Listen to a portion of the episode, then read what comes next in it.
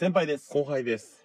サプライズいっぷんトークということで、はい、今からじゅうごねんぐらい前の話なんですけど、はい、おじいちゃんが、一度も水族館に行ったことがないと。はい、で、一度でいいから水族館に行って、はい、クリオネ、昔流行ってたのよ。うんあの流氷の天使ね。いましたね。いましたよね。はい、あれを見てみたいと。うんまあそういうことなら、ってことで、はい、家族みんなで、おじいちゃんをサプライズで、水族館連れてってあげたの。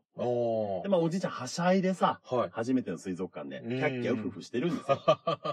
で、お目当てのクリオネのそばに来たら、はい、まあ俺前の方ちょっと歩いてたの。うん後ろからおじいちゃんが、はい、クリネオー、クリネオーって聞こえるの。いやもう間違ってるよと思って。うんいやおじいちゃん、クリネオじゃなくてクリオネだよって後ろ振り返って言ったら、はい、おじいちゃん電気クラゲ見ながら、クリネオー、クリネオーって言って。いや、隣、隣、水槽隣って言ったら、おじいちゃんね、クリオネが小さすぎて全く見えてなかった。